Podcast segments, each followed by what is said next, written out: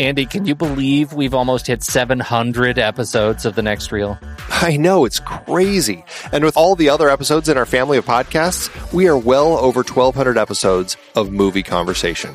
It's really pretty amazing that we've gotten to have these in depth movie chats every week for over a decade now. And we couldn't have done it without our loyal community of film fans. Their support over the years has meant so much. For sure. That reminds me, we should give the merch store a shout out. Buying shirts from thenextreel.com slash merch is a great way listeners can continue to support the show. Plus, they get to sport our great designs. Absolutely. I think sometimes folks forget we have a variety of shirts, mugs, phone cases, and more available. In fact, a great place to start is with a shirt sporting the Next Reels logo. We also have that classic Fast Times Spicoli Surf School tee or the weirdly popular Rusty's European Tour shirt. The one from National Lampoon's European Vacation. Why is that so popular? Search me, but we have sold a ridiculous number of those. I guess there are a lot of Rusties taking trips to Europe? We're always adding new designs based on movies we've covered, like our brand new design for a streetcar named Desire, featuring a streetcar named Desire.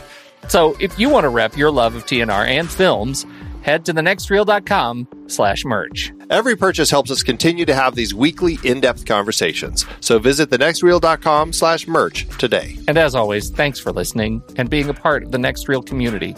We've got lots more great movie chats coming your way.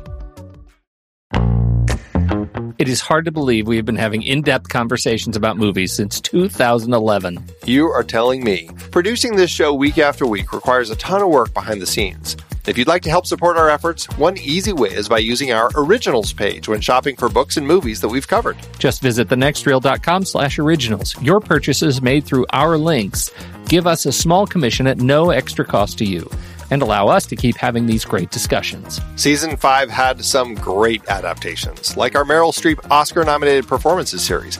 We covered adaptations like Kramer versus Kramer, Sophie's Choice, and The French Lieutenant's Woman. It's a real Sophie's Choice between those books. you see what I see what I did there? Uh yeah. Uh, and I don't think it's quite at the level of a real Sophie's Choice. We also did Snowpiercer for our Bong Joon Ho series, adapted from the French graphic novel Le Transperceneige. Man, I love that movie. We had our two part 1939 series that included adaptations like Gone with the Wind, Ninotchka, The Women, and The Hound of the Baskervilles. A number of those 1939 movies, like Goodbye Mr. Chips, also tied into our recent 1940 Academy Award Best Picture nominee series. Our naughty children horror series had creepy adaptations like The Bad Seed, Village of the Damned, The Innocents, and Children of the Corn. For our Hayao Miyazaki series, we talked about his take on Lupin III with the Castle of Cagliostro, plus his own The Wind Rises. Some great listener choice picks too Viridiana and The Great Escape. And for our David Mamet Writes series, The Verdict, The Untouchables, and Glengarry Glen Ross. Plus, Kiss Kiss Bang Bang from our Shane Black series, adapted from Brett Halliday's novel, Bodies Are Where You Find Them. Dive into the sources for all of these at thenextreel.com slash originals. Every book you buy helps support the show. Check out thenextreel.com slash originals today and find your next read.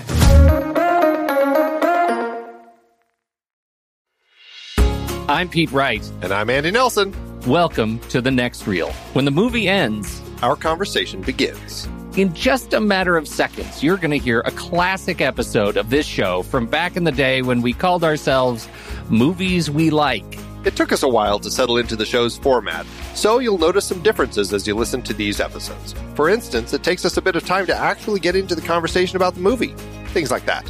But we're still proud of the conversations about the movies themselves, and we think they're worth keeping in the library. So enjoy these episodes from our back catalog. And you can become part of our Discord community, learn more about the show, and find out how you can become a supporting member at thenextreel.com.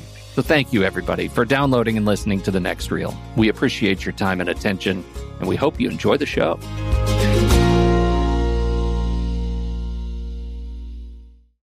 Happy vacation.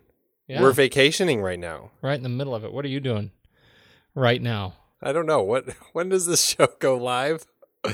June 30th. I'm on my believe it or not, Pete, right now, this second that this show is getting uh, put out there. I am driving to Monument Valley where I'm going to spend several days. I'm going to hunt for pony prizes because we have talked about several films the past year that have actually shot up in Monument Valley. Yes, we have. We're going to be uh, trying to avoid the heat as much as possible, but uh, yeah, that's that's kind of the uh, Isn't, initial. Monu- isn't Monument Valley actually hotter than where you live? it's it's a higher elevation, so it's it's not hotter. It's actually cooler, um, but you know, cooler than 120 isn't going to be that much cooler. No, that's awful. It'll only be 110. Oh, God. So see, I'm getting out of the heat. That's. well, let's see. What am I doing as this goes live? I am. Uh, let's see. It'll be uh, six a.m. Nine a.m. I will be. Uh, I'll likely be sitting on a porch under some trees with coffee and a newspaper, and I will be watching passersby as they they cross the street. It will be a very uh, sort of Lake Wobegon kind of an experience. That's what I'll be doing actively at that point. And and considering your comments, um, I can't remember if it was last week or the week before about dead tree books. Are you looking at an actual newspaper? No, or no, is no, This a iPad. Kindle newspaper, It's on my okay, or an iPad newspaper? Yeah, right. no, they they actually have taken to repubs. This is a little community where I Uh-huh. will be, and they actually republish the entire newspaper on like Tumblr or something. I mean, it's like I, I read the whole thing on Tumblr while I'm there. It's very funny. Nice. No, but it's you're right. I need to use words because they already have meanings, and newspaper is not the right one. I will be Yeah. reading the news from Lake Chautauqua There you go. Yeah. that's better. on Tumblr. Got to watch these uh, phrases that we have. I do. Words words matter, like newspaper. All the bacteria, the viruses. Diseases you can catch from it. Awful, Andy. Uh, it's just it's chronic. Oh, I don't have any news. Let's tell the people where we're from. Where are we from?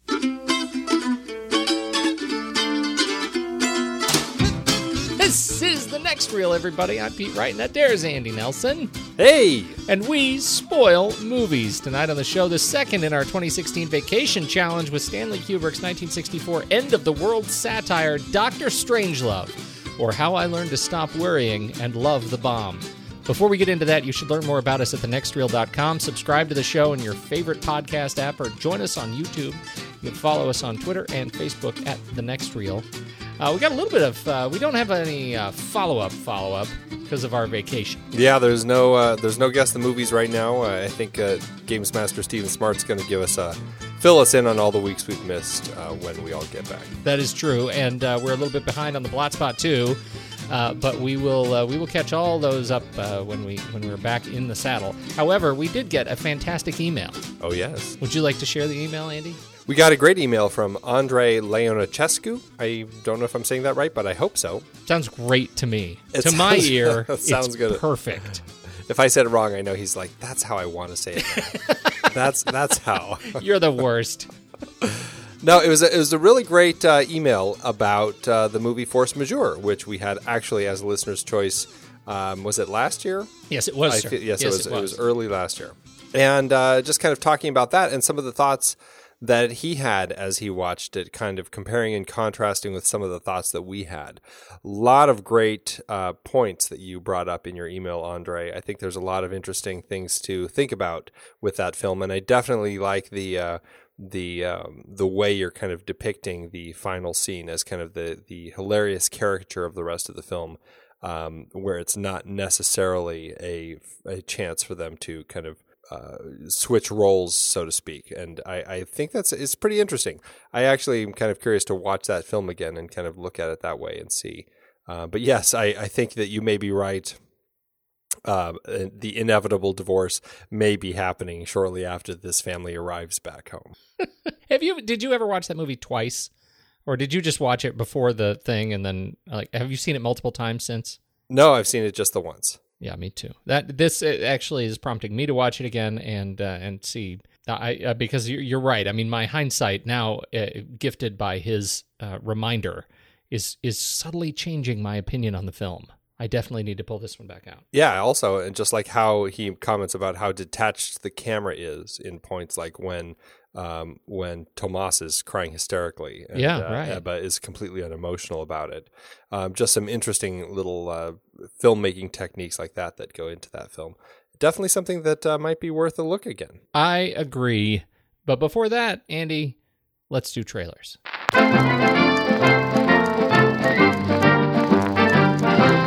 So, so my trailer is for a film called Anthropoid, which I clicked on, thinking, "Oh, this should be an interesting little sci-fi film." Boy, was I wrong.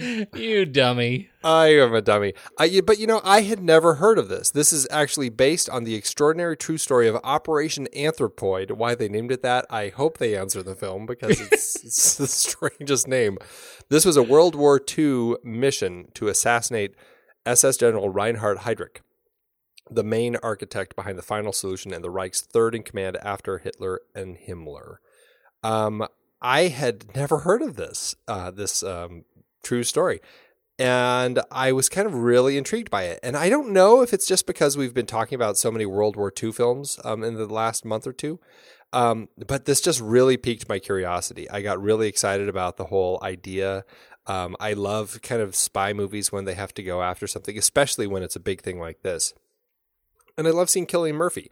I think that he's just a, a, fascinating actor to watch. So this really got me excited. This is a film directed by Sean Ellis, written by uh, Ellis a- along with Anthony Frewin.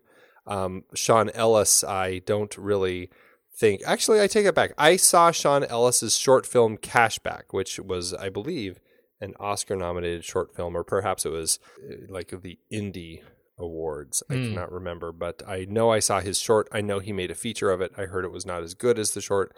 I did enjoy the short quite a bit.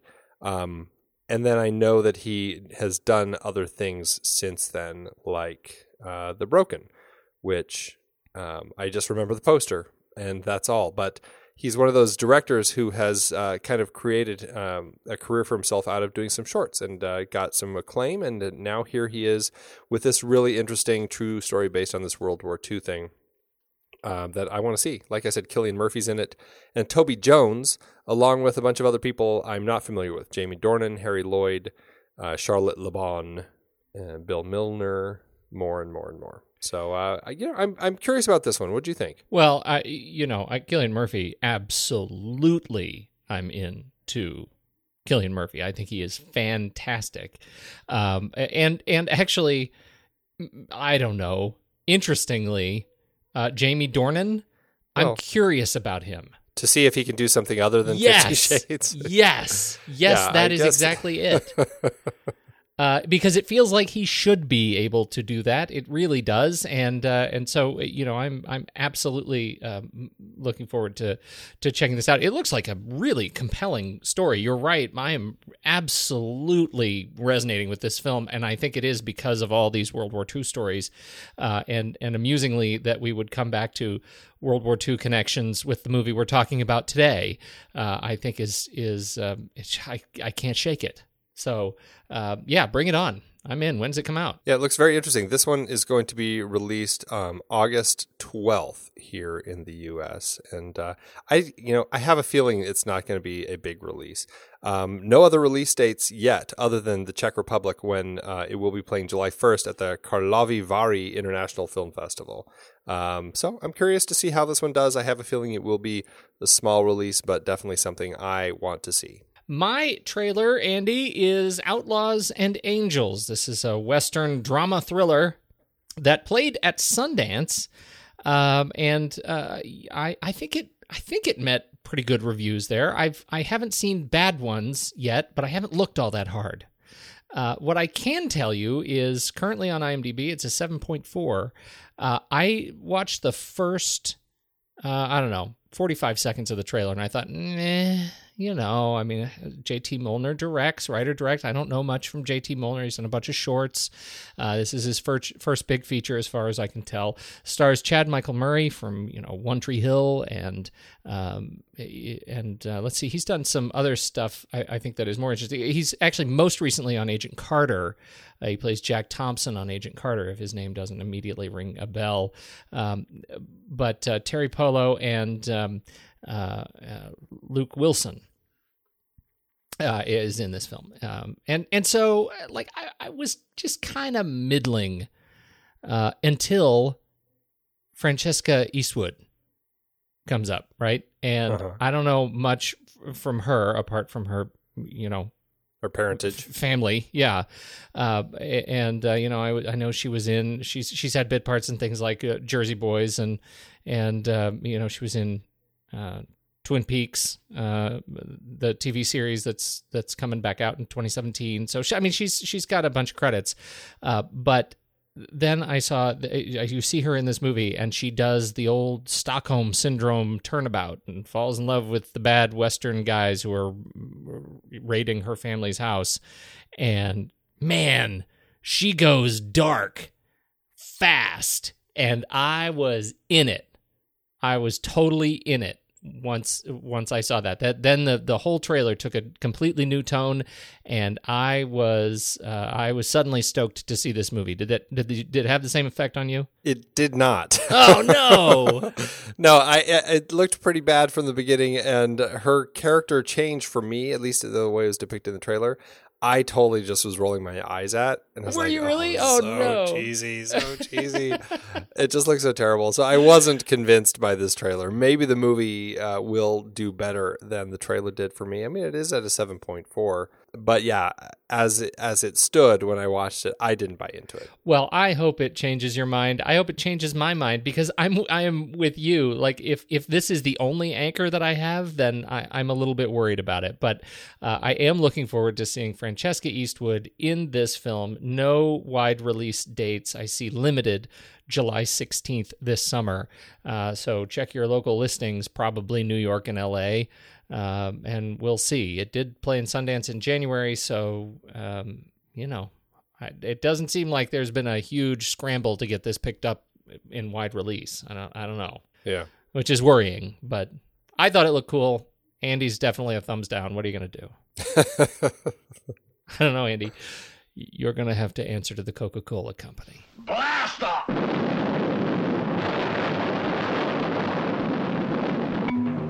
Where's my shorts? Where's the bathroom? Buck, should I get it? on the hotline. Doctor Strangelove. Or how I learned to stop worrying and Love the bomb. A moving picture. Doctor Strangelove, Andrew. How I learned to stop worrying and love the bomb. Uh, this is Stanley Kubrick from 1964, and this was your pick for our vacation challenge. Why was that? You tasked me with finding something that, or actually particularly picking my favorite end of the world, uh, dystopian future, uh, post apocalyptic comedy. This And is- so this is a little cheat. it, it is, but you know, it is about the end of the world. It's it's you would classify this maybe as a pre pre apocalyptic Yeah, but end it of the is world if- comedy. But if you're calling it an end of the world comedy, I mean, it, you know, it is a comedy about the end of the world. I think it fits. It's not. Uh, I mean, this is about you know, it's a it's a comedy about how the world ends. I guess. It's a it's a process yeah. piece. well, I, I think it's absolutely it absolutely fits. And uh, why, tell me, uh, give me your your initial uh, uh, feedback here. How did you uh, how did this hit for you? This was a film that my uh, second year film uh, film production teacher showed us in film class. Uh, you know, because you know every now and then they do that when you're in production. They they'll stop class and just watch something, and that was kind of fun. And this was one of those movies where I don't think anybody in the class really got it. but the but my professor was just sitting in the back just snickering through the whole thing. And i you know and, and it's one of those movies that i watched. I was like well it's kind of interesting. I mean it, it was kind of funny. It was weird the way it ended. Like i didn't i didn't click with it at first. How long did it take to click for you? Like, and I mean on the scale of years. it, it it really wasn't that many. I i think that um, within the next couple of years of film school um, you know, my my senior thesis project was on Kubrick. I had really kind of gone back and studied every one of his films uh, for that particular project, and I, I think in the process of all of that, uh, I started kind of getting it. And I and well, and plus, you know, when you're hanging out with film students, you know, you're always trying to be erudite and talking about really hoity-toity things Yeah. in film. And I know that there was somebody that I was talking with who I worked with who was into film and this, you know, he would always say, Oh, you've got to rewatch this and look at this and check this out and watch this. And so I, I rented it and watched it again. And I think it, it took a few times for me to really click with the comedy in this film before I really was getting it and before I was finding so much of the humor in it. And now, um, I mean, it, it was pretty short after that where I it was something that I really enjoyed. Now I watch it again and I just honestly I feel like my film professor now just like snickering in the back of the room Yeah. because I I can't stop laughing when I watch this. It's like every single thing is so funny and I I just feel that in the process of trying to uh, make a film about his own personal fears of of kind of nuclear holocaust and the state of the world at the time. I think Kubrick really found the right way to tell the story, and and his his decision to go satire rather than serious, I think, ended up allowing him to um, to make something that poked fun at it in a way that I think made it more uh, impactful. And so, uh, yeah, I mean, now I just watch this film and I think it's so funny and so biting. And I, I think what's interesting is to kind of reflect on this film and think and put it in context of the time when it came out in early 64 when the Cold War was not something people laughed at. It was a very serious thing. And the fact that this movie was out there that was just like, it was this this comedic um, joke about about what nuclear holocaust was. Um, I mean, I think that it was just so so brave and so ahead of his time to actually make something like this. Um, it, it's like somebody now making a film about. I mean, and, and I really mean no re- disrespect, but making a, a satire on like the state of the U.S. and its policies on gun control. You know, it's it's that sort of thing where it would be really. I think there would be a lot of eyes raised um, about uh, if somebody did something like that. Well, it's like Fritz Lang and, and making you know Manhunt in 1940s. You know what I mean? Like, Yeah, right. It is a very similar thing. Those the dealing with very uh, high Current. energy contemporary issues, cultural issues.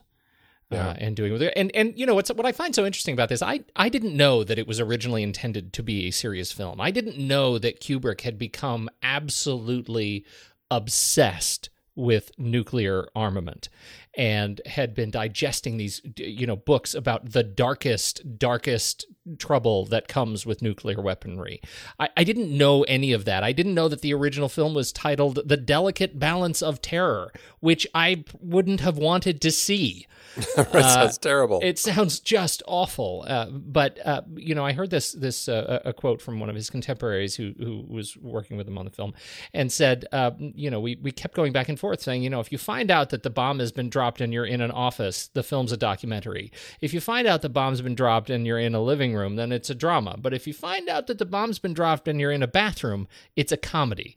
And they went with that, and I think that was an absolutely brilliant brilliant choice and and uh, uh, it was just perfect i haven't seen the movie in years and years and years uh, and uh, you know i think i had made the turn uh, that it was funny by the time I'd last seen it. I remember it as a funny movie. I don't remember it as this funny. I don't remember Peter Seller, Sellers, straight man president, as being as absolutely drop dead funny uh, as he was uh, in this film. I didn't remember uh, uh, the G- George C. Scott being as insanely funny as he was in this film. It's so much of it uh, just had me rolling. Uh, it was a, a great pick, and yes, the world ends. Thus, you win. and it's just so it's one of those movies that you you keep picking up on things Yes. as you watch it over and over again and i mean i read uh, roger ebert's review before i watched it um, again in his uh, great movies series of reviews and he really kind of fixated on george c scott's face and so i ended up fixating on george c scott's face as i watched it and he is not wrong in any way at all. George C. Scott was like his what he is doing and how he reacts and every little thing that he's doing with his face is just so flippin' funny. Just every little move. And I know that uh, you know, he had done. He was trying to do a little more serious, and I, the way that uh, that I heard it is that um, he would do a couple serious takes, and then Kubrick would say, "Okay, now do one really over the top." Uh, just you know, just let's play around with it. And Kubrick ended up using all the takes that were really over the top, and I guess that uh, I don't think that Scott was necessarily thrilled that he made, he made him No. look so buffoonish. But in context of the film, I think that's exactly what the film needed. I totally agree. I totally agree, and I think that uh, uh, you know, I, I I like to think that George C. Scott has some hindsight that uh, the way he portrayed the the character quite naturally as a, a child, essentially as a stubborn, stewing, spoiled child. Uh, I, I think ends up making the film that much better. I, I I was disappointed to learn that he was frustrated with Kubrick, but I also know that Kubrick's a tough guy to work with. Yeah, and, and as is Scott, and you know he um, Kubrick had to really kind of in order to kind of gain Scott's respect in the as they began this process, um, had to figure out a way to kind of get that respect from Scott, and so he pulled out his chessboard. Anybody who knows anything about Kubrick, he was a master chessman. I mean, he just always was playing chess, and so he and Scott were always playing chess when they had uh, time to do so. It kind of had a board set up, and Kubrick won almost every single time, and so that actually kind of helped Scott kind of gain his respect and start kind of uh, you know really tuning in to what Kubrick was saying and, and wanting him to do. As a uh, as the the Kubrick historian here, apparently, uh, do you want to uh, walk people through who, for those who haven't seen the film in some time, uh, the just the general uh, uh, stream of events that make this film uh, what it is? Yeah, um, sure. General Jack D. Ripper, fantastically played by um, Sterling Hayden. Um, he uh, he sends out a code, which is a uh, the code for Plan R, to uh, to his uh, his all of his Air Force planes that are flying. They're all in the safe zone, just two hours outside their strike zones in Russia. He sends this this code out, which basically says, "Hey, the U.S. has been attacked. Drop your bombs, and uh, you know, let's get World War III started." And um, so we focus on one plane headed up by uh, Kong, and Kong who is uh, played by Slim Pickens, Major Kong, he um, he takes his plane and, and, heads to do exactly what he is told. Uh, meanwhile, the president and all of his people uh, find out that this plan has been uh, taken by uh, by Ripper, and so they one try to stop Ripper, and two try to stop these planes. And I guess you could just say hilarity ensues on all ends, and and because of uh, you know things that happen uh, in the plane, they end up this particular plane ends up not getting called back, and uh, in the end, starting World War Three.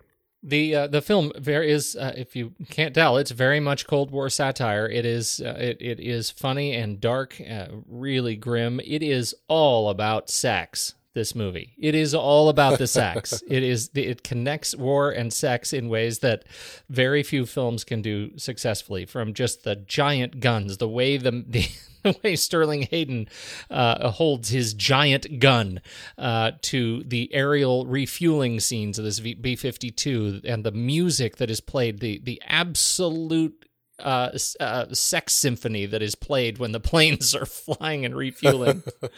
uh, to Sterling Hayden's whole mentality or his whole mission is to stop the uh, the Russians from you know cultivating from fluoridating our water uh, to to poison our precious bodily fluids over and over with the precious bodily fluids. All of these things uh, end up you know connecting war and sex and ego and id in in ways that just make for a really funny uh, experience.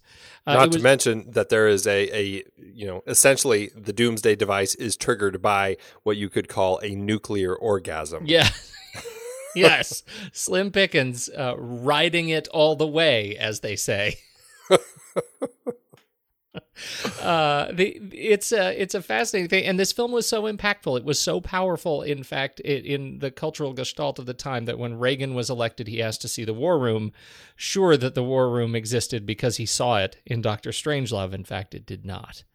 It is just brilliant. Um, yeah, it's Stanley Kubrick wrote this. He he bought the rights for the book based. Um, it was Peter George's book, who actually wrote it under the pseudonym Peter Bryant.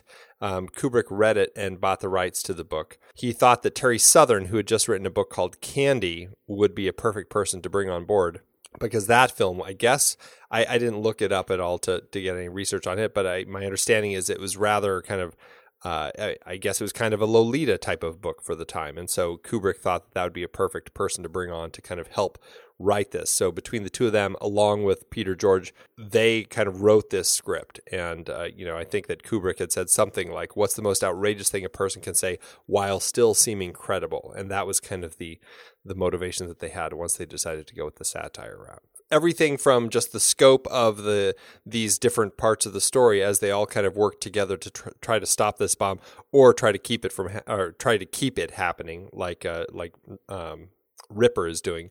Um, also, there's these little moments like the reveal that uh, when Turgidson gets the phone call and he's you know he has his uh, secretary uh, Miss Scott in uh, you know kind of sitting there in bed and they're they're chatting and uh, I don't know. It's just there's something really funny about the fact that they're having this conversation, and then they reveal later that it's 3 a.m.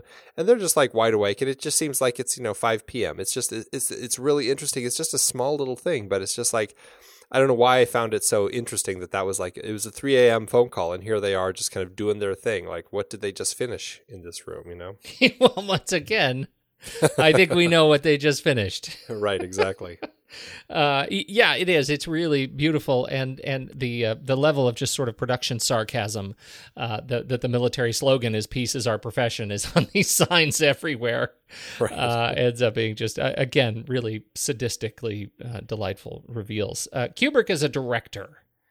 Um, oh, how do you think this film represents his work? But frankly, I I don't know that I've laughed at many other Kubrick films. I don't know if he's really tried to make any many other films that you laugh at. I mean, there might be some moments in like Full Metal Jacket in the training where you know there are some funny elements, but yeah, I mean he's he's kind of done a bunch of genres.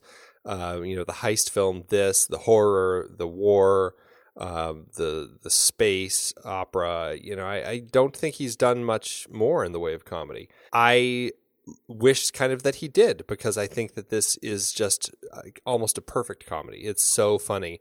Um, but you definitely do see stuff of Kubrick in here. His crash zooms that he's always kind of loved, even all the way up through um, Eyes Wide Shut. He still was using those. And, you know, most people considered zooms out of fashion, but somehow Kubrick did it in a way that still seemed uh, like it fit. Um, I, I didn't see any he you know starting with kind of 2001 he really got that um, idea where he would center something in the shot and it would be kind of your center of focus. And it was like perfectly framed in a way that it was it was uh, just you know everything about it was just a you know a mirror of itself. It was beautiful frames. Um, he doesn't do that so much here or kind of in, in his earlier films that i recall um, although I, I think you could say that maybe in the war room, like the wide shots when you're kind of looking over the table, that might be it. But uh, yeah, I mean, there definitely are moments that feel very Kubrickian here. Uh, and obviously, I mean, I think that his just kind of dark, dark take on the world, I think, comes across pretty nicely. You know what's the most Kubrickian about this whole experience is the trailer of this film, which is mm. absolutely out of character from the experience of watching the film. I find that a riot. Did you have you watched the trailer recently?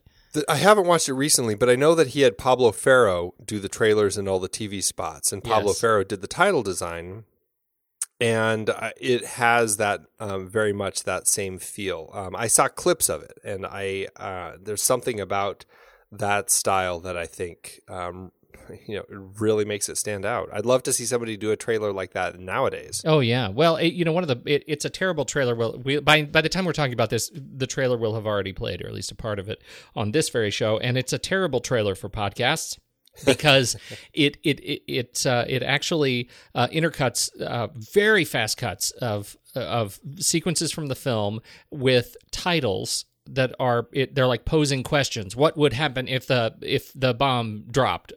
And then it cuts to uh, just a, like a one word response from somebody in the cast, like uh, the president saying "Oh," right? Something like that. And, it, and so it, it feels really s- just sort of staccato, very Kubrickian to me. I mean, it really is, is kind of emotionally engaging and kind of frightening uh, and not very funny. Um, uh, overall, it's more sort of um, uh, sensor, sensorily offensive, um, but uh, but a, a pretty powerful t- uh, trailer experience. I, Yeah, I'm you almost want to watch it rather than just listen to it. Yeah, you really do. So you know, hit the link and go go actually watch it because it's not it doesn't do justice to how cool it was cut together. First shot, last shot. The first shot of this film is uh, a, just really kind of a cloudy fog shrouding the black mountaintops of Zhokhov Islands in the uh, below the Arctic peaks uh, of the Zhokhov Islands. Um, at where, as we learn from the voiceover that accompanies it, this is where the Russians have built their doomsday device.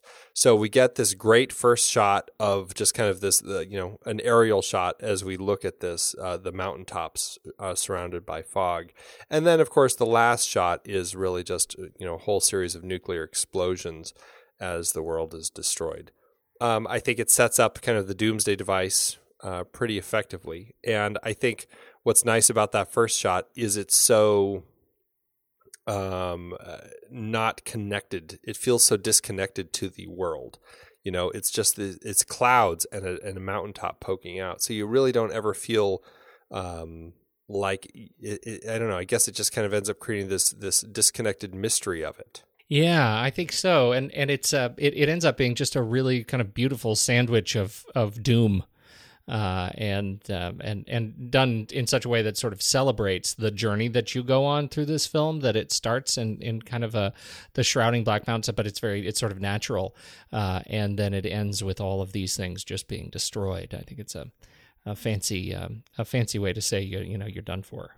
It ends with Doom's Doomsday, and um, yeah, it, it's interesting because we don't learn about the Doomsday dev- device till midway through um, in the context of the film. It's only because it's been set up for us at the beginning. So in a sense, we are kind of like ahead of all these Americans. We know that it exists uh, before they do. The one thing I found really uh, amusing is that the last shot could have been uh, this massive cream pie fight in the war room. And I wouldn't have believed it had you just told me that, had I not seen stills of them shooting this sequence. A giant cream pie fight. Um, and uh, that, that ended up being cut because it was the cast was laughing too hard. That's the word I understand. And, and Yeah, that it, it- was just too straight up funny. I think that Kubrick intended on it essentially being kind of a a, a, a mini nuclear Armageddon. Right. A metaphor for what's going on outside. Exactly. But unfortunately, the actors couldn't stop laughing. Uh, Kubrick's whole design with this was that nobody would be laughing. They would all be doing it 100% seriously, as if they're really fighting a war with these pies. Unfortunately, everybody just laughing too much. Yeah, I mean, yeah. yeah, they're getting pie in the face. Right, right. Bridge too far on the on the you know the straight man trope. Yes. Uh, I did, you know, we didn't mention the disclaimer at the beginning of the film, right. uh, which I think is uh, is also I, I don't know. For me, it sets up the comedy, which is I don't know if it was serious. Right, the, the disclaimer says uh, uh, something to the effect of it's the stated position of the Air Force that. Uh, that their safeguards would prevent the occurrence of such events as are they're depicted in this film. Is that roughly it? Uh, yeah, it says um, it is the stated position of the U.S. Air Force that their safeguards would prevent the occurrence of such events as are depicted in this film. Furthermore, it should be noted that none of the characters portrayed in the film are meant to ex- represent any real persons, living or dead. It made me wonder when I saw that um, because we have that. I mean, not quite the first part, but certainly the last part at the end of films now. Yes. I haven't done any research on, on like when it started, but watching this at the beginning of the film made me wonder if this kind of kicked that off. it's uh, you know it, it really is it comes off to me once you see the film it, like they can't be serious Well, I mean, the Air Force said, you know, there is no way that this could ever happen. We have too many things in place that would never allow this to actually be the case. Now we know that is not true. We know, and, and I guess this kind of goes to that whole Plan R. There really were things like this that could have gone drastically wrong and really ended up just like this film film ends. Un, uh, luckily, it never actually happened. But yeah, they had these things set up where you know if the president isn't around, um, or the or, you know, they can't reach him, that somebody else can can you know start the war, set the bombs off, and all that sort of stuff. They had all these things out there. Um, at the time, nobody was saying it, but now it's it's we know that, and so it puts it in a different context now because now we know the Air Force was lying about saying that. Gallows And- humor. Gallows yeah, humor. right, exactly. It's very dark. Uh, Peter Sellers is uh, noted in this film because he's he, once again playing multiple characters. That's kind of his shtick by now. Well, and certainly, I mean, he had just done it with uh, Kubrick right before this, um, with Lolita, Right. where where he uh, did play um, uh, Quilty. He plays Quilty, but Quilty kind of it's almost like Quilty disguises himself as other people. Or not as other people, but but there are points where you have Peter Sellers in the film, but you're not supposed to realize that it's Claire Quilty. At least Humbert Humbert doesn't realize that it's Right. Claire Quilty. Right. Uh, so he comes back uh, to work with um, to work with Kubrick again in this film, playing what was originally targeted to be four characters. Uh, he ended up playing three: President Merkin Muffley, Group Captain Lionel Mandrake, and Doctor Strangelove. Uh, what's your uh, what is the significance before we look at each of these characters? President of the United States, President Merkin Muffley, Group Captain Lionel Mandrake. He's the XO of uh, of Well, he's the RAF officer. Who, Right. He's like a, it's on like an exchange. he's like the liaison, right? Right. He works with um, with uh, with Ripper. Ripper, and uh, Doctor Strangelove is the uh, we believe the uh, Operation Paperclip recruit, the former Nazi who was recruited by the OSS um to uh, after the war uh, for his scientific expertise to work for the U.S. military. Yeah, I don't know if there's significance in what they chose for him, other than um, those were some pretty great roles, pretty good opportunities for Sellers to kind of lend his comedic stylings. Um, he was also supposed to play Major Kong, um, and uh, that didn't work out. He was. Um, I, I what I heard is that he just he had a hard time getting the southern accent, and he kind of felt like he was already in it too much. And um, and then he and Kubrick were in a fight, and he fell. He was on the B fifty two set and fell off and broke his leg, and which is kind of why Strangelove ended up uh, in a wheelchair, is, is my understanding. no, mine too. I, I think that is actually brilliant because what is what uh, what I heard is that not only he had an a, an extreme difficulty getting the the uh, uh, getting the accent right, the southern drawl of Kong, but he did get it, and he got it Yeah. to everybody's satisfaction, and he sounded fantastic. And then he got in a fight and fell 15 feet off the set to break his leg, which is uh, you know that that is literally adding injury to insult. right, it's just horrible. It's just awful. It is horrible. I I really am glad he didn't end up playing Kong though. I mean, it would be interesting to see, but uh, maybe it's just in in retrospect. I think that uh, Slim Pickens, you know, casting somebody who is so perfectly just already the cowboy um, was so great. I mean, Kubrick actually said, you know, I couldn't replace Sellers with any other actor. It had to be with a real person, and Slim ended up being that real person. I mean, he was that cowboy. When he came walking onto the set in England, all the Brits were like, "Oh, well, he already got his costume and everything," without realizing that no, that's just how Slim Pickens dresses. he just uh, looks that way, almost as if he just got off his horse out in their parking lot. Um, but uh, yeah, I mean, Peter Sellers. I mean, we've talked about him before on Being There, which Yep. is just a brilliant, brilliant film. And he's done a lot of just great roles. Um, not always great films, but certainly great roles. I there's such a great blend of these characters. I mean, Merkin Muffley uh, was supposed to be funny initially, um, but but everybody was laughing too much, and so they kind of toned it down and went serious, which I think was really smart. I think that the way Merkin Muffley is now is just perfect, and his conversation, which is almost all improv, when he has the the the one sided conversation with uh, with uh, Dmitri over in Russia is just one of the funniest things. And i could just listen to that on repeat because it's just like a perfect perfect conversation. It's so good. I I can too, and it was it, you know this the level of improvisation that he uh, that he undertook for this film. Uh, uh, you know, just about every scene, he would read the first line from the script, and then he would just go. and Kubrick just let him go, and it created a lot of this retro scripting, right, where they went back and they re they transcribed everything that he said to put it in the in the script for uh, for lore and for editing, and and um, uh, it, it ended up just being perfect. The the symbolism of the names.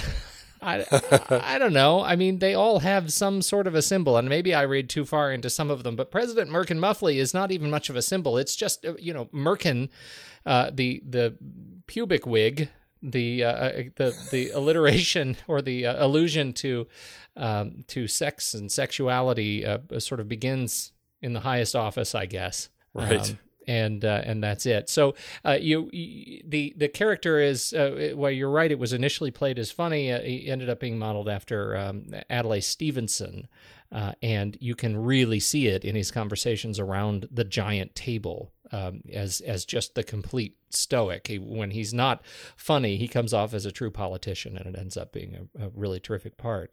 Uh, Lionel Mandrake, I couldn't I couldn't figure out that much. Mandrake uh, from the Old English, man plus dragon was Drake. It was dragon in Old English. I, that's pretty much as far as I got. Yeah, I, I don't know. I mean, I know it's a plant or a root. Yeah, uh, yeah. You know, other than that, It's I, a nightshade. I don't know. It's a yeah, night- I, yeah. I don't know too much else about it, but um, I, I didn't look into that too much. But it's um, I, I like this particular character, and something that really kind of stuck out for me this time on this watch was just watching Mandrake's face as he kind of has this realization that Ripper has gone mad. And you get to kind of watch him as he kind of puts two and two together as he's talking to him and realizes, like, uh, I gotta figure out what I'm gonna do here because this guy's clearly off his rocker. Uh, it's just so good, and it's just brilliant to see kind of how he plays that. It's so interesting to watch how he plays these three characters. They're so different, and I mean, Strangelove, of course, whose real name, and I don't know if this is the first time I've caught her. This is the first time that I've really paid attention. But as they reveal in the film, his real name is is Merkwürdigliebe. Which which I believe literally translates to strange love. Does it? yes. Oh, that's so funny. A kraut by any other name. There are some really good ones. Uh, the, the, his responses to as Mandrake to some of Ripper's comments are fantastic. Mandrake, have you ever seen a commie drink a glass of water? well, uh, no, no, sir. I can't say that I have. I consider, consider myself a real water man. oh, it's like a, there's a string in my leg. It's, it's just gone.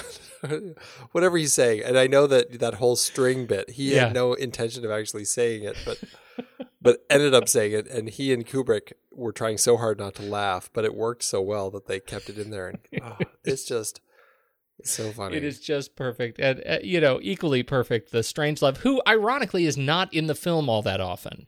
No, he kind of pops up weirdly, like midway through when when the president calls for him, and he just happens to be sitting there. Which in it, in and of itself, I think is really funny. The fact that Strangelove just happens to be there, and the the introduction is so abrupt. Yes, it really is. And and then some of the most dramatic shots of any single character in the film are of the, you know, 15 minutes of total screen time that that uh, Strangelove gets, if that. Yeah, if that right. Um, it- but he's he like the the brilliance of having this character who's like he's in a wheelchair and you know this is what we've talked about with lang i mean there's so many elements of him that i feel like um, kubrick pulled from the doctor in metropolis and from uh, you know these different characters that, that we had seen in some of the lang films oh, Spies. What's his name in Spies? Uh, yeah, right, yeah. right. Um, and and how he, uh, you know, just this this glove that almost has a life of its own and tries to strangle him, and is always, you know, doing the Heil Hitler salute. It's, I mean, it's it just doesn't make any sense that these people have him here as their advisor. It's so funny, and it just, I don't know. There's something really strangely appealing about it, and his whole conversation about the end about uh, having you know I don't know sixteen women for every man, and they all of course are going to have to be sexually appealing, and it's just like Mein Führer, I can walk. You're right. The the most perfect um, way to end this film right before the nuclear annihilation. the the funniest thing because I we've we talked about this leading up to this film and all of the uh, all of the things that Kubrick clearly brought into Strangelove borrowed from Fritz Lang is over the last many weeks we've been talking about Fritz Lang. This is the thing that I found funniest about that whole conversation, that whole line of inquiry is that in fact that black glove as it turns out was Kubrick's because he apparently had a crazy fear of the bright set lights actually burning his skin. So he was the one who wore those gloves. He didn't actually write those gloves into as a part of the character, which is funny because it turns out he wasn't borrowing from Fritz Lang for his characters. He was borrowing them for himself. That's so funny.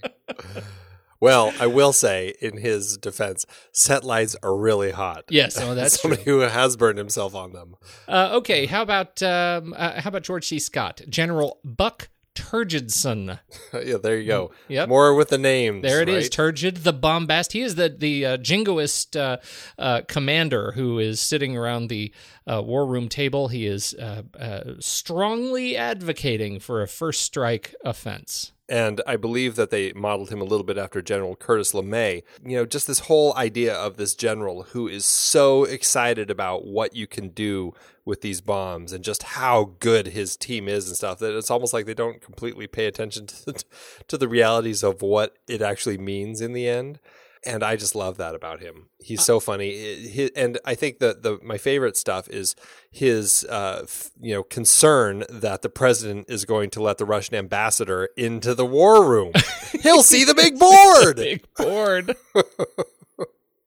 It's like he's a child on a playground. He is. And that's what I love about him. I mean, he even takes a call from his girlfriend while he's talking to the president, and he has this whole conversation about, "No, I love you, baby." You know, it's just it's it's so like inappropriate, and it seems so perfect for that kind of like that youthful person who just doesn't, you know, is it's all id. Yeah, he never aged. And and you know, to watch him when he talks about how long the B-52s can fly when damaged, about how oh, those big birds, those big birds they fly so far, uh, is I I mean, I, I feel like I've had those conversations. I was that guy, and I was seven years old, and I was talking about Optimus Prime. Oh yeah. You know what I mean? It's perfect. It is Yeah. just perfect.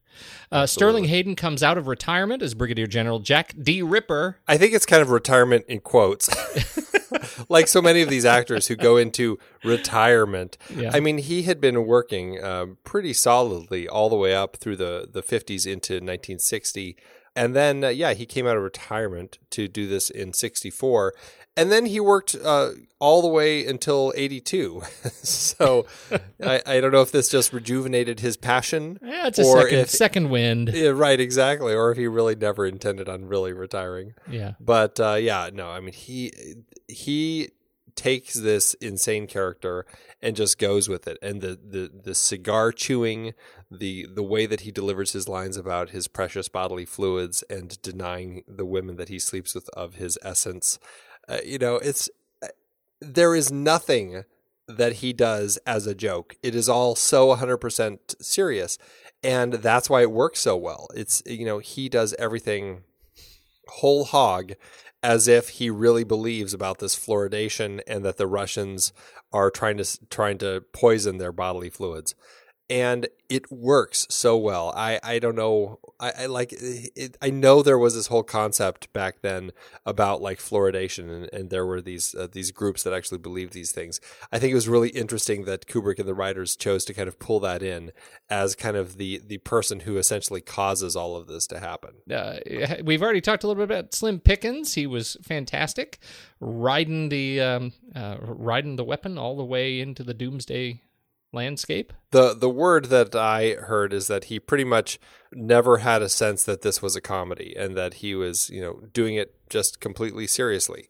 Um, because you know he, he thought that it was kind of more serious and and uh, uh, yeah, it just I don't know. I find that really funny. I find, yeah, that even all the way to the last bit when he's riding the bomb, yeah, go Slim. Fun seeing James Earl Jones. His first film. Yeah, it's uh, it's pretty interesting to see him popping up here. Uh, and I, I, you know, I like that um, he is kind of got this um, this kind of role that kind of questions uh, whether they should do this. He's the voice of reason. Yeah, he's the one who's like, "Are you sure this isn't just a test?"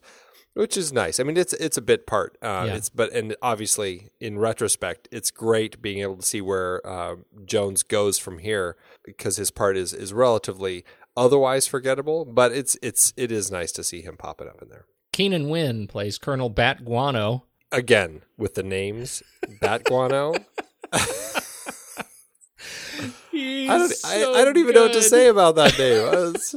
Oh, it's so funny. It is just so stinking funny. It's, yeah. it's a funny bit part for him. He was he's been working since the uh, uh, you know since the early 40s, uh, and yet this film it's not a it's not a huge part for him um, by 1964, uh, but really funny, dense but loyal. He's one of those guys that uh, it's like I know I've seen him in stuff. I mean, looking through his credits, even just TV shows I was watching in the '80s, like Manimal, which was a show I loved. yes.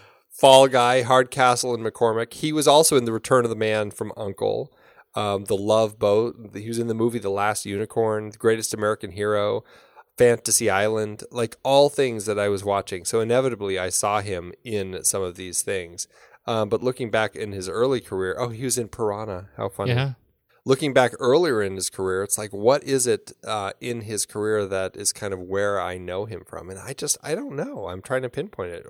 Where do you know him from? Well, I you know he is that uh, he's that face because he was in so many shows, particularly through the '80s that I was watching. Right, Uh, you already mentioned the Love Boat, but like Saint Elsewhere and Taxi and Quincy, and you mentioned Manimal, but Hardcastle and McCormick. Are, McCormick, are you kidding me? I loved that show. He was that guy through the, this period where I was always in front of the TV. That that was the face and and so I, I absolutely recognized him immediately. I don't remember him from any particular like giant movie role, No, I don't either. but the Fall Guy, right. you know. So yeah, it, it was he he is just he was ever present. Two hundred and seventy eight credits, most of them uh, were television. Yeah, and he pops up like in Once Upon a Time in the West, but again, it's kind of a bit part. I think it pro- probably was mostly uh, the stuff in the TV stuff in the '80s that I recognize him from. He was in Black Moon Rising, uh, written by John Carpenter, uh, starring Tommy Lee Jones, Linda Hamilton, and Robert Vaughn. There you go, Linda Hamilton. I love it. All right. Uh, and let's see, we had Tracy Reed as Miss Scott, the only woman in the film. Not only does she play the woman who is uh, with uh, Turgidson, she also is uh, acted as the uh, model for the Playboy centerfold uh, that we see uh, um, Kong looking at in the plane. She is that model, and uh, she was actually Carol Reed's niece. She has this uh, this this funny bit. She's talking about how she got the job. She says, "Stanley said your body isn't too bad, so you have the job." Yeah, he said it's a it's a bikini role, so I'm going to have to see you in a Yeah. bikini. right, right. Peter Bull pres- plays the Russian ambassador Alexi de Sadesky. His stuff in this film, I just love so much. Um, he actually was in the African Queen. He's the captain of the other boat. Oh, and, wow. And talking about um, uh, the the Great Escape, which we just talked about, he is in Tom Jones, yep, the movie that that one was Best Picture that year that we were talking about. so, So, terrible. yeah, That's really funny. He also has quite a few credits. He's worked up through 1983. well, I love that he ended up in Yellowbeard as Yeah. Queen Anne. Uh, he was terrific, uh, and that that really wraps up the major uh, major cast members that that were terrifically exciting in this film and funny. Uh, what about getting it made? Let's talk about Failsafe.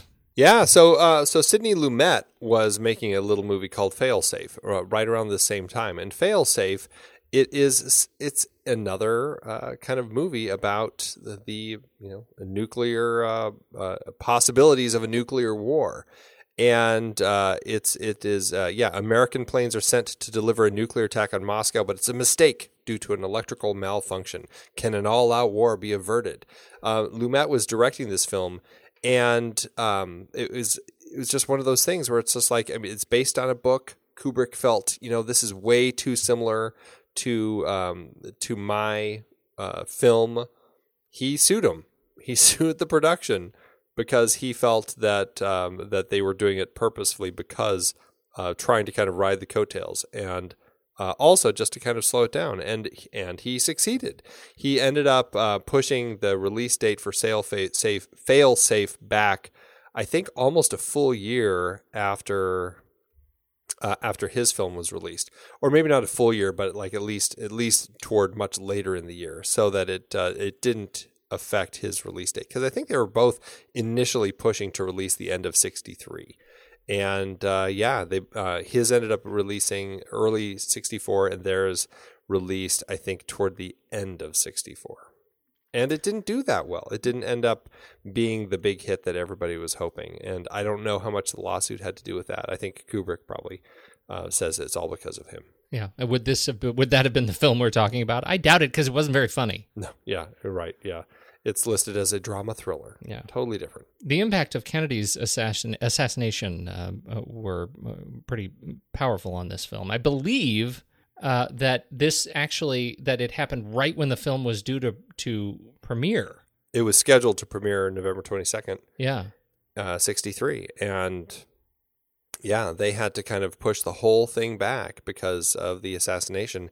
And um, you know, it's the end of the year, it's the awards and all that. They were like, well, uh, when should we release it? It ended up not getting released in 63. It was pushed to January 64 uh, much to the chagrin of the people involved. But you know, it was, it was one of those things. It's like this is a film about a president who has to make a decision about, uh, you know, if he's going to start a nuclear war or not. And Kennedy just was killed, and he went through this whole thing with Cuba. And you know, is it appropriate to release this so close to his death? So they really had to kind of, you know, deliberate on that. And they had to change a line in the film. There's a line when Kong he's going through the uh, the provisions for his crew as far as what they what they got in their little war packs, and he's kind of reading and he's like, "Heck, a fella could have a pretty good time in Ve- in Vegas with this stuff." Uh, originally, it was Dallas, and they had to have uh, Slim come back in and actually dub that line. Yeah, you can see it. it once you yeah. once you know it's Dallas, you can see it pretty clearly. Right, exactly. Yeah. The cinematography is uh, Gilbert Taylor. I like the look of the film. I love the look of the war room. I think the uh, the darkness in there looks great. And also, I think that the film has kind of a newsreel feel overall, which I think works really nicely. Um, weirdly, and you know, I mean, Kubrick has never been a fan of like real widescreen stuff. Weirdly, the the new um, the latest Blu-ray is released just 16 by 9, but uh, Kubrick released it. I think it's it's it's actually one of those weird films where they it's it's it the aspect ratio actually changes during the course of the film. I remember back in my Laserdisc days, um, the aspect ratio would go from 1.33 to 1 to 1.85 to 1 um, over the course of the film, depending on what was happening. And um, I can't remember which scenes, but I know Criterion is actually releasing a, a new Blu ray version of it soon. And I'm assuming they are going to actually release it in the proper aspect ratio as opposed to just the 16 by 9 chopping stuff off.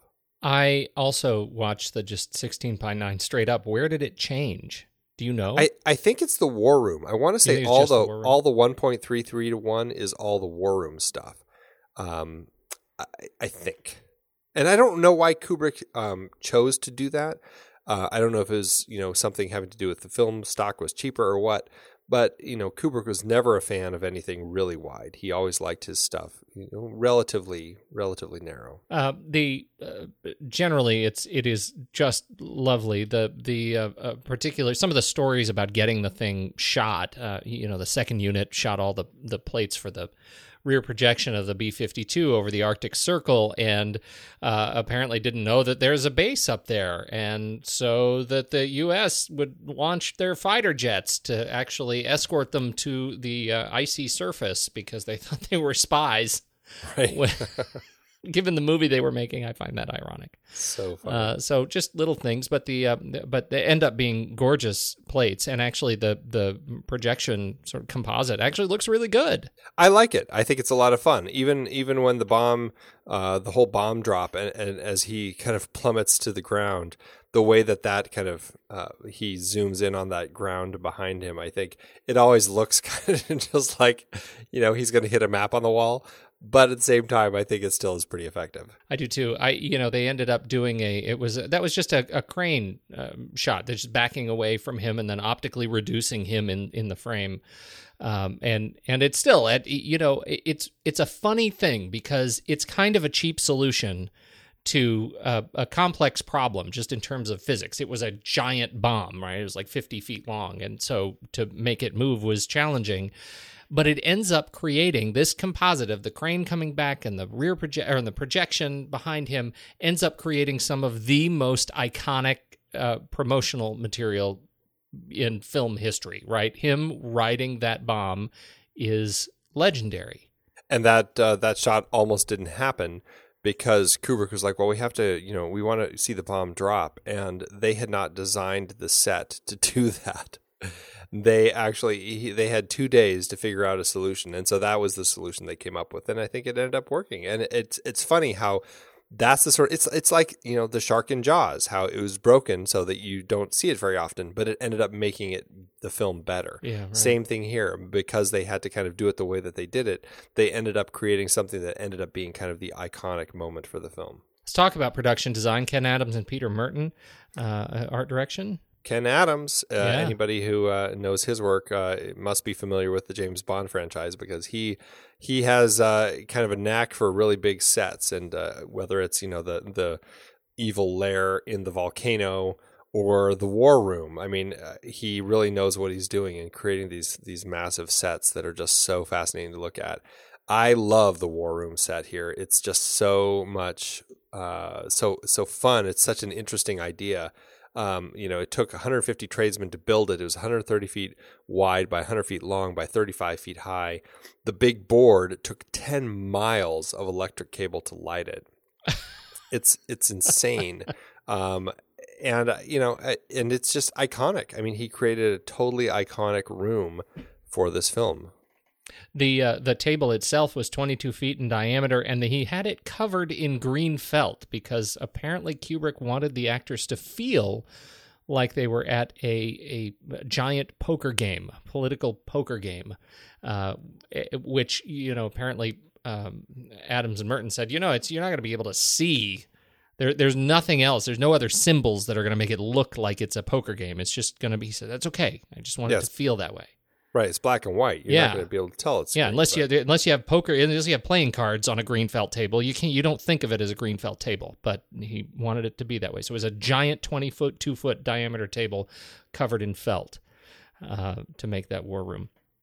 The uh, the B fifty two set is one that I find really interesting. That was made they they had no help from the U.S. military, and so um, Adams and and Murton they had a book cover, the cover of a book which had a, a photo of a B 52 pilot sitting in the cockpit. And so they had about uh, a half side of the of the cockpit. The rest is entirely manufactured of that B 52. And word is uh, they brought the Air Force, members of the Air Force, in to see an early screening of the film. And uh, that caused quite a commotion because apparently the rest of the B 52 was uh, almost perfect. That they That's thought they had to be getting uh, information from inside the military. That's what I heard. I thought it was so interesting that uh, they they made it so perfect. I mean, it almost sounded like Kubrick and Adams were going to be arrested yes. because uh, you know the military was acting like they were giving out trade secrets from it, which is uh, I, I, guess it speaks highly of Adam's uh, design abilities. Uh, hair and makeup, Stuart Freeborn makeup, Barbara Ritchie hair. The only hair that really stands out to me is Strangelove himself. He looks like Eraserhead. Well, I wrote those down because specifically when an actor is playing multiple roles, there are always those little bits and pieces that they have to kind of help them differentiate. And, I, and, and the actor has to inhabit them well, but it also takes a good hair makeup department to really do that. And I thought Freeborn and Ritchie did a great job with the kind of the balding cap for uh, Sellers when he's Muffley, of the the little bit of extra nose and the teeth when he's playing uh, Mandrake, and then of course the the kind of the the bigger hair when he's playing uh, uh, Strangelove. I thought they did a great job, and I think that between them paired with Sellers, um, that trio was able to really work well to kind of create a uh, three completely unique characters. Um, uh, speaking of crazy effects, uh, did you write this down just because of you wanted to say Veevers and Weegee? I I think that's really funny. I hadn't planned on saying Veevers and Weegee, but why wouldn't you now Why that uh, you? now that it's been said? That's that'd be Wally Veevers and Arthur Weegee Fellig behind the effects. that's Weegee, the photographer. Yes. um, that I thought was uh, interesting that they actually brought him on uh, onto this as an advisor for the effects, uh, kind of an uncredited advisor. Um, uh, Sellers actually uh, used Weegee's speaking pattern and his accent as a little bit of the influence for Doctor Strangelove's character. Because if you hear Weegee speak, it really kind of sounds like Strangelove. And you know, this was another one uh, that we, we didn't talk about the the um, the uh, what Strangelove was was really based on, and and I think I was one going into this film thinking, oh, Strangelove was based on Kissinger.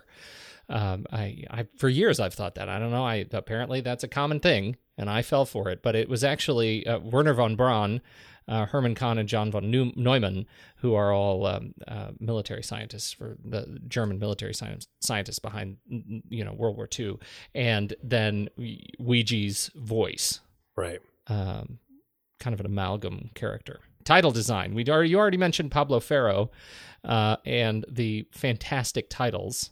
Yeah, I think it was smart. Uh, he and Kubrick were talking about the way to design the titles. They loved this whole idea of these planes uh, basically having sex in the air, but he was having he was struggling trying to figure out where to place the titles eh, because it kept distracting your eye from the the the act of love happening in midair, and then having to look over to read titles.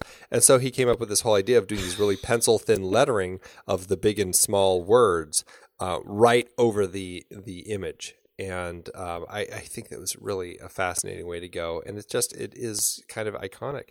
But yeah, Ferro is just one of those guys. I mean, geez, he worked on uh, Thomas Crown Affair with kind of the split screen beginning. Um, he's worked on everything from um, uh, Beetlejuice to uh, to Live and Die in L.A. Um, Stop Making Sense, uh, the Addams Family, Men in Black. I mean, he's still around. He's still busy doing stuff. He did a lot of stuff with Hal Ashby. In fact, even being there, um, you know, he kind of uh, helped uh, in that film. So a really interesting guy who's just he he has a great eye for this sort of thing. Did you find the typo? I I I I know I've seen it before. Uh, before it was uh, pointed out to me in the little making of, but I, I know I had Yeah. remembered seeing it there. I had never seen it. I had never seen. I never noticed it, and now I feel like a dummy. It's not based on the book. It would, of course, be based on the book. Right, right. And he forgot a D. yep. Funny.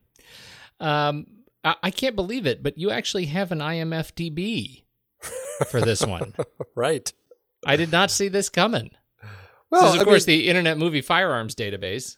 you gotta love the uh, the big uh, the big guns. That uh, I mean, feels so inappropriate talking about it now, but uh, Oh, Yeah, it's awful. Yeah. There's the big Browning that um, that um, uh, Ripper is using that he hides in his golf bag apparently that that he pulls out to uh, use and just kind of hold as he's as he's mowing down all these these invaders. It's just so silly. I mean, that was really the only reason I put it on there because I thought that was funny to point that one out. I think it's funny enough to add to the notes. The music is interesting in this film. Um, Laurie Johnson does the music, and I, you know, I'd have to really kind of listen through again to pinpoint anything that that isn't part of when Johnny comes marching home, because uh, that seems to be the vast majority of the music that she did is just taking that tune and kind of rejiggering it over and over, um, and and more intensely for the uh, every time we cut to the B fifty two as they're on their run to drop their bomb. I think so. There was, you know, there were the other um, like can, pop songs of the time. Right. Uh, we'll we'll meet again, and um, but in terms of the score and, and and some of the like symphonic sexy time music. Which I think is try a little tenderness, is what I heard. Oh, that's right. That's Yeah. right. I get it now. uh, you know how how uh, PR companies try to come up with creative ways to get tickets sold. Well, th- for this one, they came up with the idea to to give out theater pocket uh, radioactivity uh, calculators. Those these those, those are the ones that Doctor Strangelove pulls out to determine like how long the the fallout is going to be to determine how when they'll be able to come back up. They gave those to theaters to give out as promos and at contests and all that sort of thing. And I think that's hilarious. That's awesome. Here, have a pocket radioactivity calculator. Bosley Crowther. he was the the uh, the film critic for the New York Times, I believe. Um, uh, he he was a uh, one of those people who this film came out and uh, he he just ripped it. He totally didn't get it. He thought that this film was uh, just a terrible thing to release and disrespectful and all that sort of stuff. Um, and then he saw it again. Like I, I don't know. I, I think it was one of those movies that kind of you know people it, it you know like I said at the beginning they didn't necessarily get it right away. It took a little time. He ended up doing a re-review of it, um, and uh, he ended up liking it. He ended up uh, kind of praising it for what Kubrick was doing here, and I think that's uh, pretty interesting for a film critic to actually kind of make a complete turn like that. I have to read his opening paragraph of his initial review. May I? Do it. Stanley Kubrick's new film, called Doctor Strangelove or How I Learned to Stop Worrying and Love the Bomb, is beyond any question the most shattering, sick joke I've ever come across. And I say that with full recollection of some of the grim ones I've heard from Mort Sahl, some of the cartoons I've seen by Charles Addams, and some of the stuff I've read in Mad Magazine. Yep, Those were simpler times, am I right? those were those were yes. This indeed. is such a disgusting movie because it pales in comparison to Mad Magazine. Oh dear. Too how did funny. do how did do for awards? This is a great film. It should have won all the awards, right? It should have. Boy, I wish it did. Um, this was one of those films that I, you know, I, I, I'm wondering if, I mean, this was a January release, which typically is kind of the dumping ground, but because of the uh, assassination of Kennedy at the end of uh, '63, I'm wondering if it kind of, you know, gave people a little more uh, leeway as far as knowing why things got pushed to '64. But this film did get nominated for Best Picture, Best Director, Best uh, Adapted Screenplay, and Best Lead Actor, uh, Peter Sellers. Unfortunately, it didn't win anything. The winners that year were My Fair Lady, um, which is not one of my favorite films, won Best Picture, um, Best Director for George Cukor, and Best Actor for Rex Harrison. And Beckett by Edward Anhalt won Best Adapted Screenplay. So yeah, it lost all of its uh, awards, but it did receive a number of other awards. It won another 15 awards or 15 wins and had four more nominations. So you know, I, it's one of those films that I think some people got it, some people Yeah. didn't. Like the BAFTAs, they were all over it. Well, you know, the British. They they get sellers. yes, they do. Yes, they do. Uh, any sense of a, a remake reboot? When are we going to get to see this again? Kubrick too, or uh, Strange yeah, Love too. Strange Love too. Yeah. Yeah. Actually, I think it's interesting that in 95, Kubrick actually brought in Terry Southern to script a sequel titled Son of Strangelove. And he apparently had Terry Gilliam in mind to direct. Uh, they never finished the script. Uh, they started laying out the index cards of the basic story structure, uh, but then Terry Southern died uh, later that year. And um, but yeah, I guess the idea was largely going to be set in underground bunkers where Doctor Strangelove had taken refuge with a group of women. Uh, I'd be very That curious. sounds like a terrible movie. it does. It really probably should never have been made. I'm surprised that Kubrick even uh, came up with it.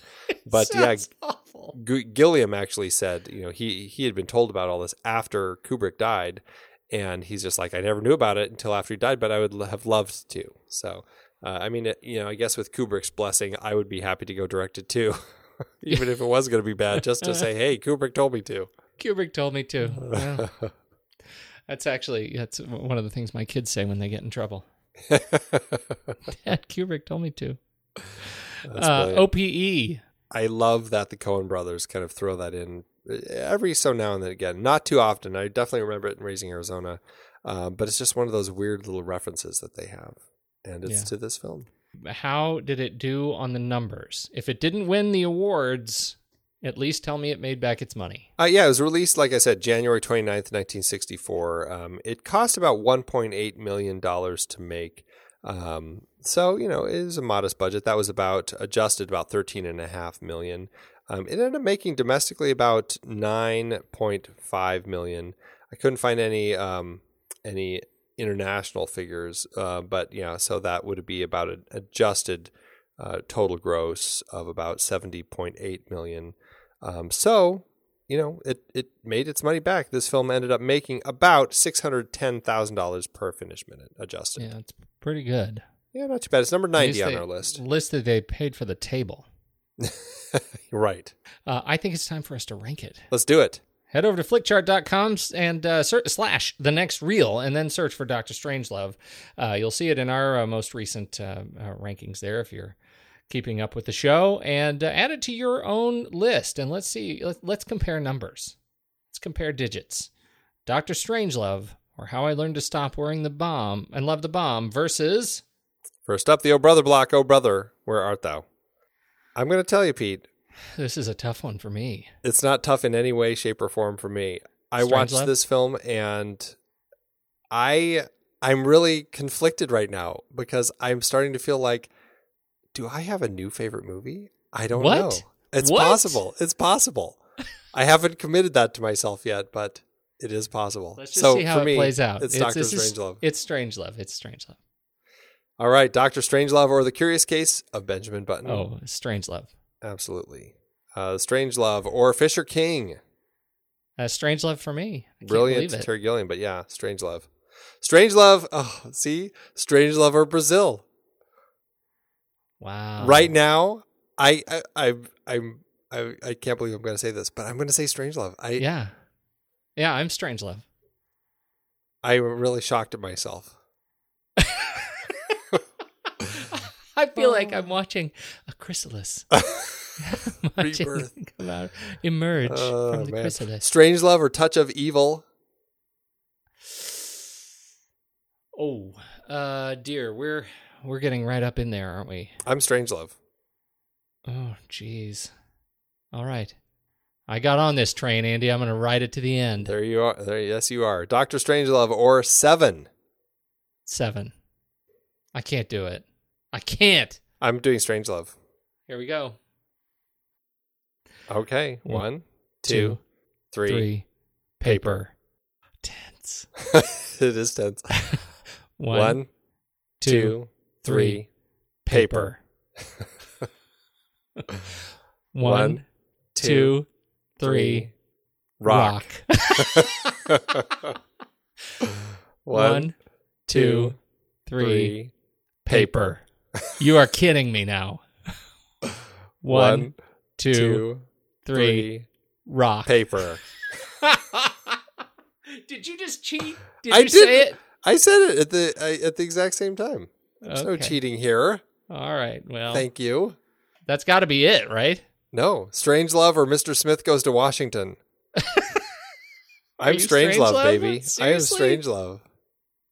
Like I, can't- said, this might be my new favorite movie.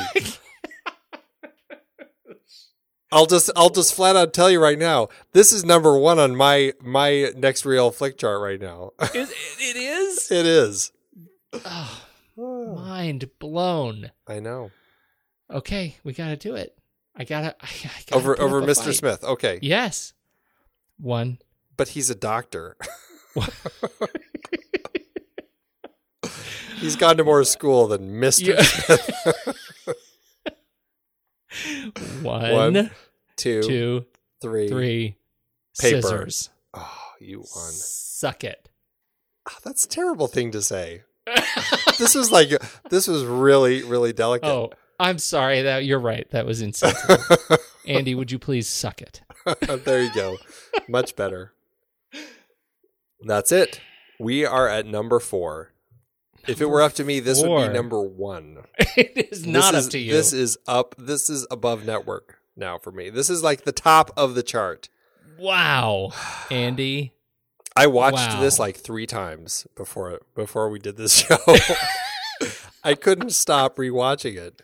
I I feel like it was a it was a it- you put up a good fight. It was a principled loss in your case, and uh, I appreciate it. I also love this film. Number four ain't that bad. It we have a film that broke the top five, Andy, and that's hard to come by. It is. It really is. All right. Celebrate the little things I will. and not your personal stunning loss. I'll cry myself to sleep, but I'll be okay tomorrow. I'm going to go ahead and assume that this is a five star film on Letterboxd.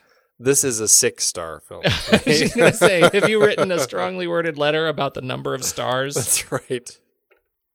No, it yes. also a five star Yep. film for me. perfect. Perfect. Yeah. Now, where do we go from here? Do you have any idea what we're doing here from our vacation? Well, believe it or not, vacation must come to an end. Oh, curse you. I know. I am sorry. We're going to be entering a fun little series. I, I, it should be interesting. It's definitely going to be covering a wide variety of films. This is going to be a disease films series. we we have uh, eight eight films that we're going to be talking about. Two full months of disease. This is good. It's going to be a wide variety. We're starting off with the Omega Man, uh, which should be an interesting one to kick it off with. A little dose of Charlton Heston 70s craziness. Yeah. Uh, then we've got the Andromeda Strain, The Crazies, Outbreak, Serenity, Children of Men, Blindness, ending with Contagion. I, I cannot tell you the number of people who have asked me why we don't have Serenity on our list. So I'm telling you people, August 5th, Serenity joins the list. I'm excited about that. Oh, yeah, it's going to be good. Yeah. Very excited about that. This is awesome. It is a great series. I think I love disease stories second only to my love of zombie stories. Really, I mean, it's I, and I recognize They're they're, really all they're of- very similar. Yeah, they're, one very the same, similar. really. but but when you look at movies like you know Outbreak is definitely. I mean, people don't they don't get great. They just melt from the inside out, right? I mean, it's Yeah. just a different kind of a vibe. yes, yes. Uh, but uh, but in this case, they're oh, right up there. I I forgive an awful lot on these stories. I really do. That's a shame. It makes me a weak person. well, it's going to be a fun series to talk about. So It sure I'm is. definitely looking forward to it. So, yeah, that's uh, that's the next thing that we'll be uh, kicking off right as soon as vacation is over. Looking forward to it. Between now and then, I I don't even need to tell you because I've spent the last two weeks in bed. Well, I've been to one World Fair, a picnic, and a rodeo, and that's the stupidest thing I've ever heard to come over a set of earphones.